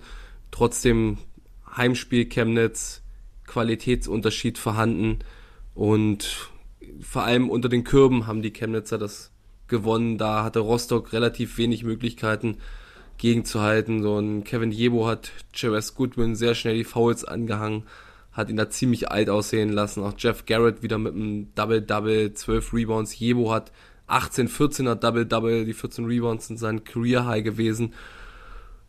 Und zu guter Letzt war dann auch noch DeAndre Lansdowne da, der im Schluss eigentlich alle Klatschwürfe getroffen hat, als es dann nochmal die Möglichkeit bestand, eng zu werden, macht 28 Punkte, so der Matchwinner letzten Endes gewesen. Auf der Gegenseite Derek Elston Jr. mal wieder, muss man sagen, der Einzige, der da konstant dagegen gehalten hat, mit 26 Punkten. Äh, leicht aufsteigende Tendenz bei Robin Mays, das finde ich auch positiv hervorzuheben. So 13 Punkte gemacht und wir haben noch ein Double-Double von Eric Lockett, ein Spieler, den ich sehr, sehr gern sehe muss ich sagen, weil er gefallen so seine Allround-Fähigkeiten, seine Offense-Defense-Qualität. Aber in dem Fall, wie gesagt, Chemnitz überlegen, vor allem unter den Kürben. 13. Sieg in Folge. Herzlichen Glückwunsch und ich bin bei einer Minute 40 gelandet. Bang. Ich mache weiter mit dem Basketball-Löwen Braunschweig gegen die Tigers Tübingen. Enge Partie über die komplette Spielzeit hinweg. Tübingen, glaube ich, im ersten Viertel mal mit neun vorne. Das war mit Abstand die höchste Führung, die es in diesem Spiel gab. Ging dann sogar in die Overtime. Die Basketball-Löwen mit einem Defensivplay, das eigentlich so nicht zustande kommen kann. Jivan Jackson dann im Backdoor das Ding reingelegt zur Overtime. Ähm, und der hat dann auch in der Overtime überzeugt. Übrigens ein krasses Spiel von den Tübingern, die in den ersten 40 Minuten nur zwei Dreier treffen, um dann aber in der Overtime zum Start gleich drei in Folge reinzuschweißen und damit dann äh, weit wegzuziehen. Die Tübinger waren vor diesem Spieltag mit Abstand die schlechteste Defensiv-Rebound-Mannschaft und überhaupt die schlechteste Rebound-Mannschaft der Liga. In diesem Spiel gewinnen sie das Rebound-Duell vor allem am offensiven Brett. 19 Offensiv-Rebounds die sie dann dort reinlegen. Ich glaube, körperlich und äh, physisch sind sie jetzt in der BBL spätestens angekommen. Angeführt von Javon Jackson, haben wir schon erwähnt, 29 Punkte, 6 Rebounds, 3 Assists. Der Topscorer der BBL hat mal wieder aufgelegt. Und ansonsten ähm, die Tübinger mit dem zweiten Saisonsieg überhaupt. Damit äh, schieben sie die Kreilsheimer auf die längste Durststrecke dieser Liga aktuell. Die Tigers Tübingen äh, unterbrechen eine 0 zu 6 Serie und ähm, holen sich damit den zweiten Saisonsieg. Braunschweig, für die sieht es in den letzten Spielen nicht so richtig gut aus. Dieses Bayern-Spiel blendet da so ein bisschen drüber hinweg. In Berlin eine Klatsche bekommen, jetzt gegen Tübingen verloren, davor nicht ganz rund gelaufen. Ähm, da äh, fehlt es aktuell bei den Führungsspielern so ein bisschen, dass die das Ding noch besser führen. Gerade so ein Ahmad Rory beispielsweise hat da nicht ganz so perfekt funktioniert. Ferdi Zirka übrigens positiv für mich äh, aufgefallen. Vor allem im dritten Viertel hat er seine Mannschaft angeführt. Am Schluss hat es trotzdem nicht gereicht. Tübingen gewinnt in Braunschweig. Robert. Ja, dann haben wir das Team, das aktuell die zweitlängste Siegesserie der gesamten BBL aufweist. Ungewöhnlich, denn wir haben sie viel gescholten. Es sind die Violia Towers Hamburg. Vierter Sieg in Serie gewinnen nämlich zu Hause 94-90 gegen die Bamberg Baskets. Durch ein starkes Schlussviertel, da nochmal ein bisschen in Bedrängnis gekommen, aber insgesamt 32 Punkte herausgehauen, die Hamburger, die als Team, als Kollektiv erstaunlich gut zusammenfinden. Sie überraschen mich. Rupi, glaube ich, du bist der Fachmann dafür, aber sechs Spieler zweistellig gescored. Nicht auseinandergefallen, wie wir es schon mal gesehen haben in dieser Saison, sondern wirklich beiden zusammengeblieben, zuversichtlich geblieben, auf ihre Qualitäten vertraut und damit auch verdient gewonnen. Topscorer VJ King mit 16, aber auch Lukas Meissner 13, Alex Jeva 13, Will Christmas 13, also eine ganz ausgeglichene Teamleistung mit gutem Shooting von außen. Ähm, da waren sie den Bambergern überlegen. die vor allem Probleme hatten auf ihrer Guard-Position, Woodbury und Copeland, äh, Malik Johnson, schon gut gescored, aber bei mäßigen Quoten. Und ich glaube, das hat am Ende den Unterschied ausgemacht. Dadurch, die Hamburger schieben sich in der Tabelle tatsächlich auf Rang 8, sind punktgleich jetzt mit den Bonnern auf der 5, während Bamberg ja, mit nur zwei Siegen aus sieben Spielen auf der 14 festhängt. Ich habe noch eine schöne Wobo-Geschichte übrigens. Ja, hau mal raus. Der aus meiner Sicht der Matchwinner war am Schluss, also unfassbar gut gespielt, alle seine Würfe getroffen, krass gehasselt, gereboundet. Der hatte in der ersten Halbzeit irgendwann seine Kontaktlinsen verloren oder eine verloren, nicht direkt wiedergefunden. Brauchte dementsprechend Ersatz. Seine Ersatzlinsen waren in seinem Auto allerdings so gut versteckt, dass sie niemand sonst finden konnte, außer ihm. Also hat er sich, es hat geregnet in Hamburg, weil es hätte ich auch gar nicht dazu sagen müssen, es regnet ja eh immer. Aber auf jeden Fall ist er, hat er sich eine Jacke übergestreift, ist mit den Basketballschuhen und Jacke durch den Regen gute 120 Meter auf den Parkplatz durch den Matsch gelaufen, hat seine Kontaktlinsen dann aus dem Auto gefischt und ja, hatte dann den Durchblick. Vier von vier aus dem Feld, zwei von zwei von der Linie. Kann man mal so machen. Gut, dass es äh, noch nicht gefroren ist draußen. Ansonsten wären die Kontaktlinsen vielleicht eingefroren gewesen. Hätte sie davor noch auftauen müssen. Kann das passieren bei Kontaktlinsen? Keine Ahnung, weiß ich nicht. Ich weiß nicht, aus was die Flüssigkeit ist. Wobei es ist so eine Salzlösung, glaube ich. Mm. Die friert wahrscheinlich nicht so schnell. Aber witzig wäre es trotzdem. Egal. Äh, Fantasie von Stucky spielt jetzt keine Rolle. Ruppi, nimm uns mal lieber mit in das Duell von Ruhl Mors in Göttingen das war mal wieder eine klare Sache gegen die Göttinger, die eigentlich nur im ersten Viertel halbwegs mitgehalten haben und dann im zweiten Viertel gab es den großen Bonner Run. Dann war aus Göttinger Sicht wenig dagegen zu machen. Sicherlich bittererweise einer der besten Spieler auf der Bonner Seite, Harold Frey, der Ex-Göttinger, der eigentlich alle Fäden gezogen hat, das Spiel komplett unter Kontrolle. Savian Fleck, offensiv kaum zu stoppen mit seinen 23 Punkten.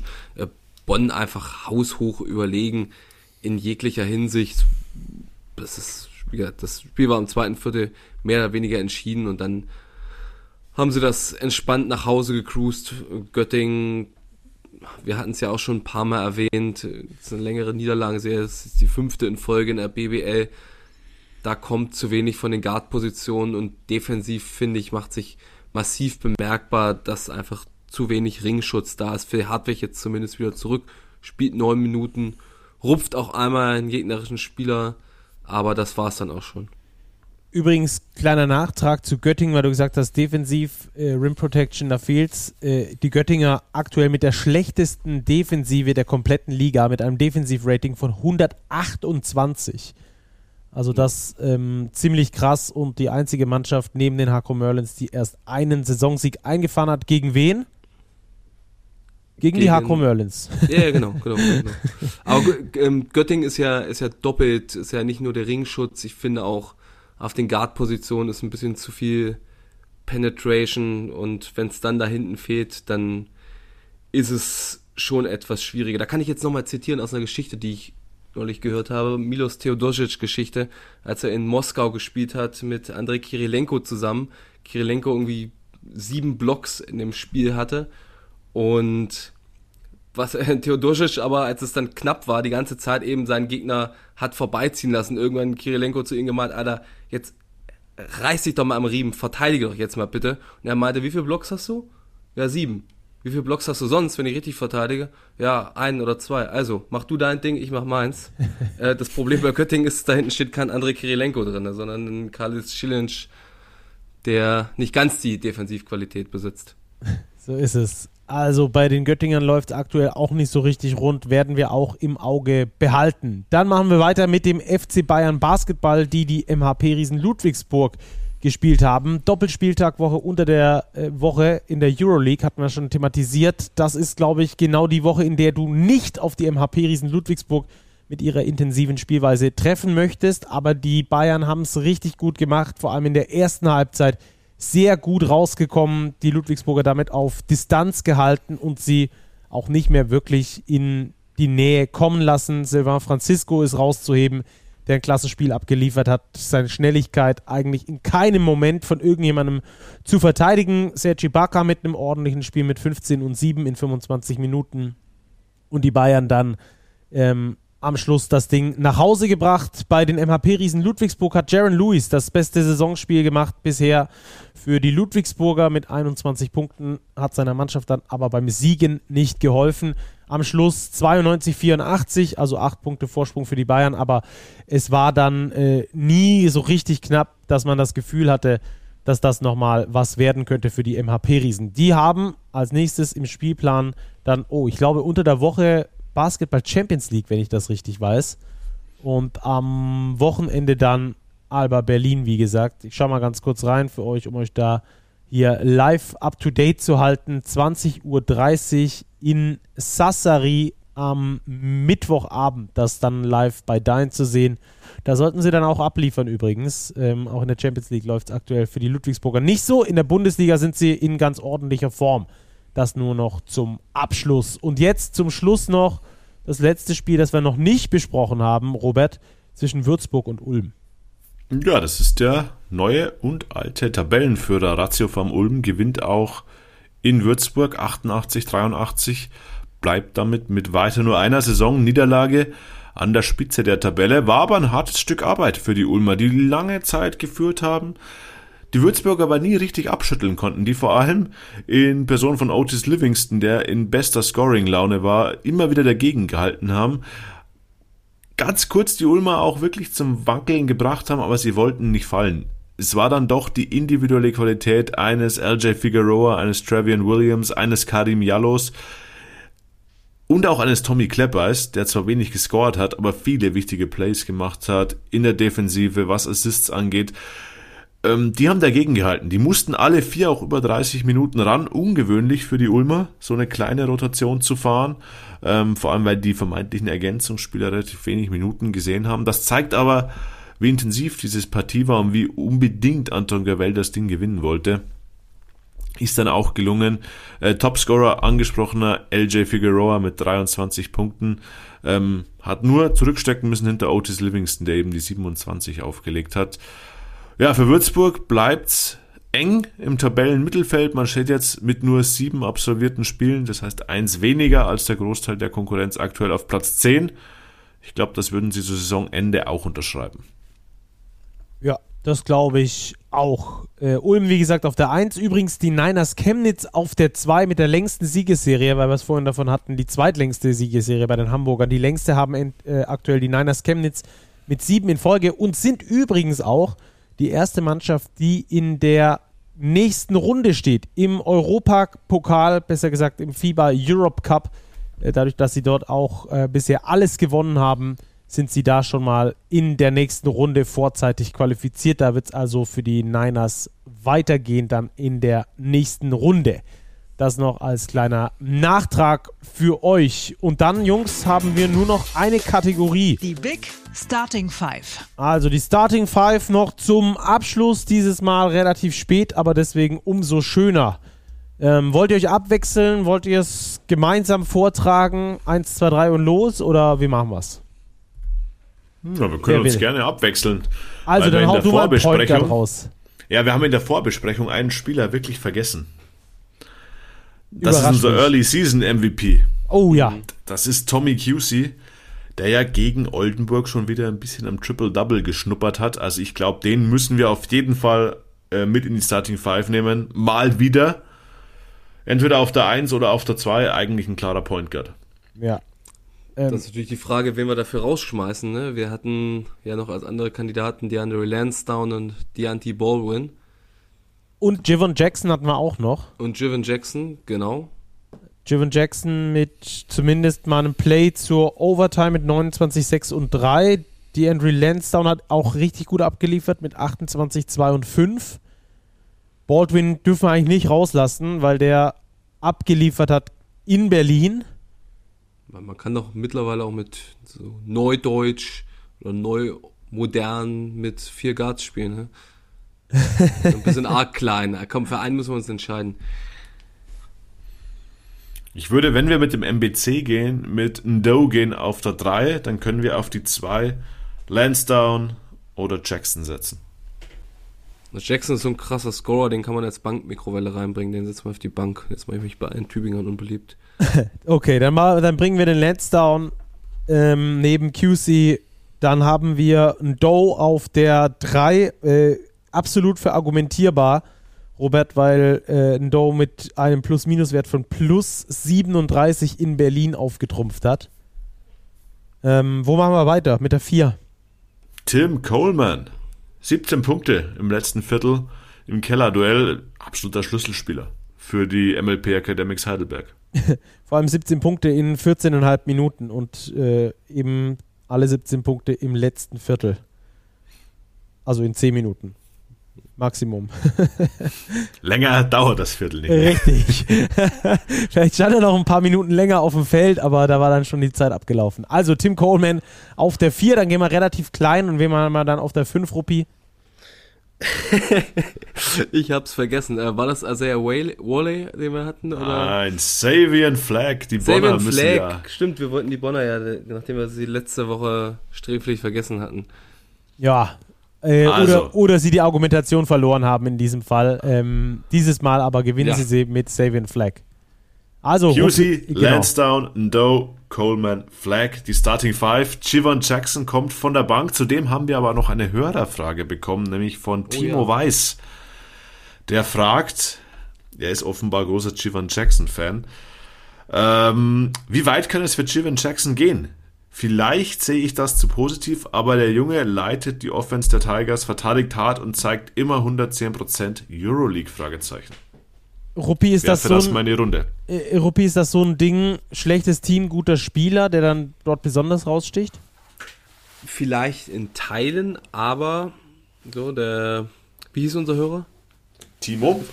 Der Timo hat es ja in Teilen auch selber schon argumentiert, dass es nicht nur ein guter Spieler in einem schlechten Team ist, der da ordentliche Zahlen abliefert, so, weil er leitet ja wirklich die Offensive, er kann ein Spiel leiten, er spielt mit Einsatz, er spielt hart, also Spitzname puerto-ricanischer Allen Iverson, er ist jetzt nicht, vielleicht nicht nur so ein, so ein krasser Scorer, sondern er bringt da auch zusätzliche Qualitäten mit, ob jetzt Euroleague, das ist natürlich schon ein massiver Schritt und äh, da muss kann man so gar nicht prognostizieren, selbst wenn die Entwicklung linear verläuft. Da muss ja auch immer die Gelegenheit passen und der richtige Standort und der richtige Zeitpunkt kommen. Vielleicht kann er, kann er ja so einen TJ Shorts Weg gehen als etwas kleinerer, scoring, explosiver Guard. Sicherlich von der Spielweise nicht ganz zu vergleichen, aber so vom, vom Grundprofil in Teilen. Das wäre sicherlich eine Möglichkeit. Euroleague-Karriere will ich ihm jetzt hier noch nicht vorhersagen, aber er ist auf jeden Fall mehr als Good Stats on a Bad Team. Ähm, lass mich da ganz kurz dazu ergänzen, das Tübinger Offensivspiel ist ja ein ähm, sehr Off-Ball-lastiges äh, Offensivspiel. Heißt also wenig Pick and Roll direkt am Ball, ähm, aber sehr viele Off-Screens oder, oder Flare-Screens, ähm, auf jeden Fall ähm, ballferne Screens, ähm, die die Herbstzeit auch beschäftigen, was dazu führt, dass Jivan Jackson häufig über ein paar Blocks kommt, den Ball in der Hand hat und dann passieren so viele Actions auf der Weak Side, dass Jivan Jackson sehr häufig das 1 gegen 1 hat und er ist brutal schnell, hat einen guten Pull-up und kann dadurch in diesem 1 gegen 1 auftrumpfen. Ich glaube aber, wenn er viel Pick and Roll spielen muss und der Gegner beispielsweise anfängt zu switchen, dann hat er größere Probleme, weil er eben beschränkt ist, was die Größe angeht, was das Gewicht angeht, was er dann da in so ein 1 gegen 1 auch mal reinlegen kann.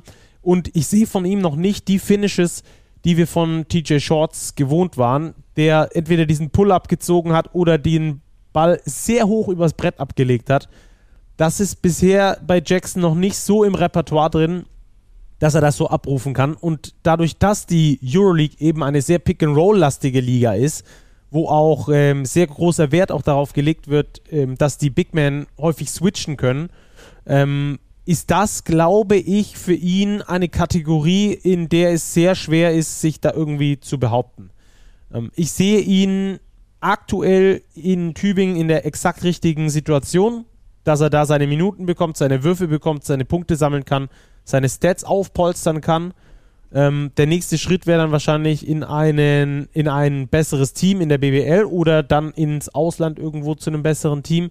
Und wenn er dort bestehen kann, vielleicht irgendwas in Richtung Eurocup, aber denkt dran, wie lange TJ Shorts gebraucht hat von Hamburg über Kreilsheim bis über äh, Bonn, dann zu Paris, wo er jetzt aktuell ein Starspieler ist, war er bei Bonn auch schon und davor auch schon. Aber diese Entwicklung ist natürlich äh, extrem gut gewesen bei TJ Shorts und die ist nicht normal. Also, ähm, wenn Jackson diesen Weg gehen kann, mega krass. Ähm, aber es ist ein sehr weiter Weg für ihn. Ich glaube, so kann man Und das Schwarz ist noch immer nicht in der Euroleague angekommen. Exakt, exakt. Genau das. Okay, hätten wir da auch ähm, eine sehr interessante Frage nochmal behandelt. Ähm, ansonsten, wenn ihr Fragen habt, schickt uns die jederzeit sehr gerne an podcast.big-basketball.de. Wenn ihr für uns ansonsten irgendwie Input habt oder so, auch sehr gerne.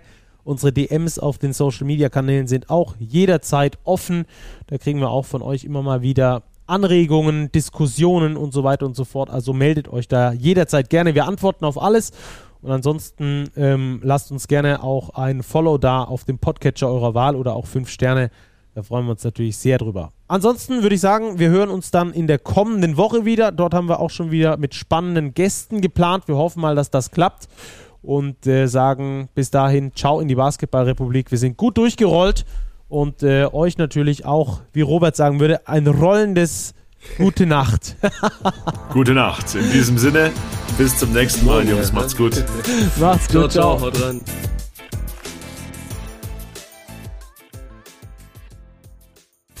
Diese Sendung wurde präsentiert von Tipico Sportwetten.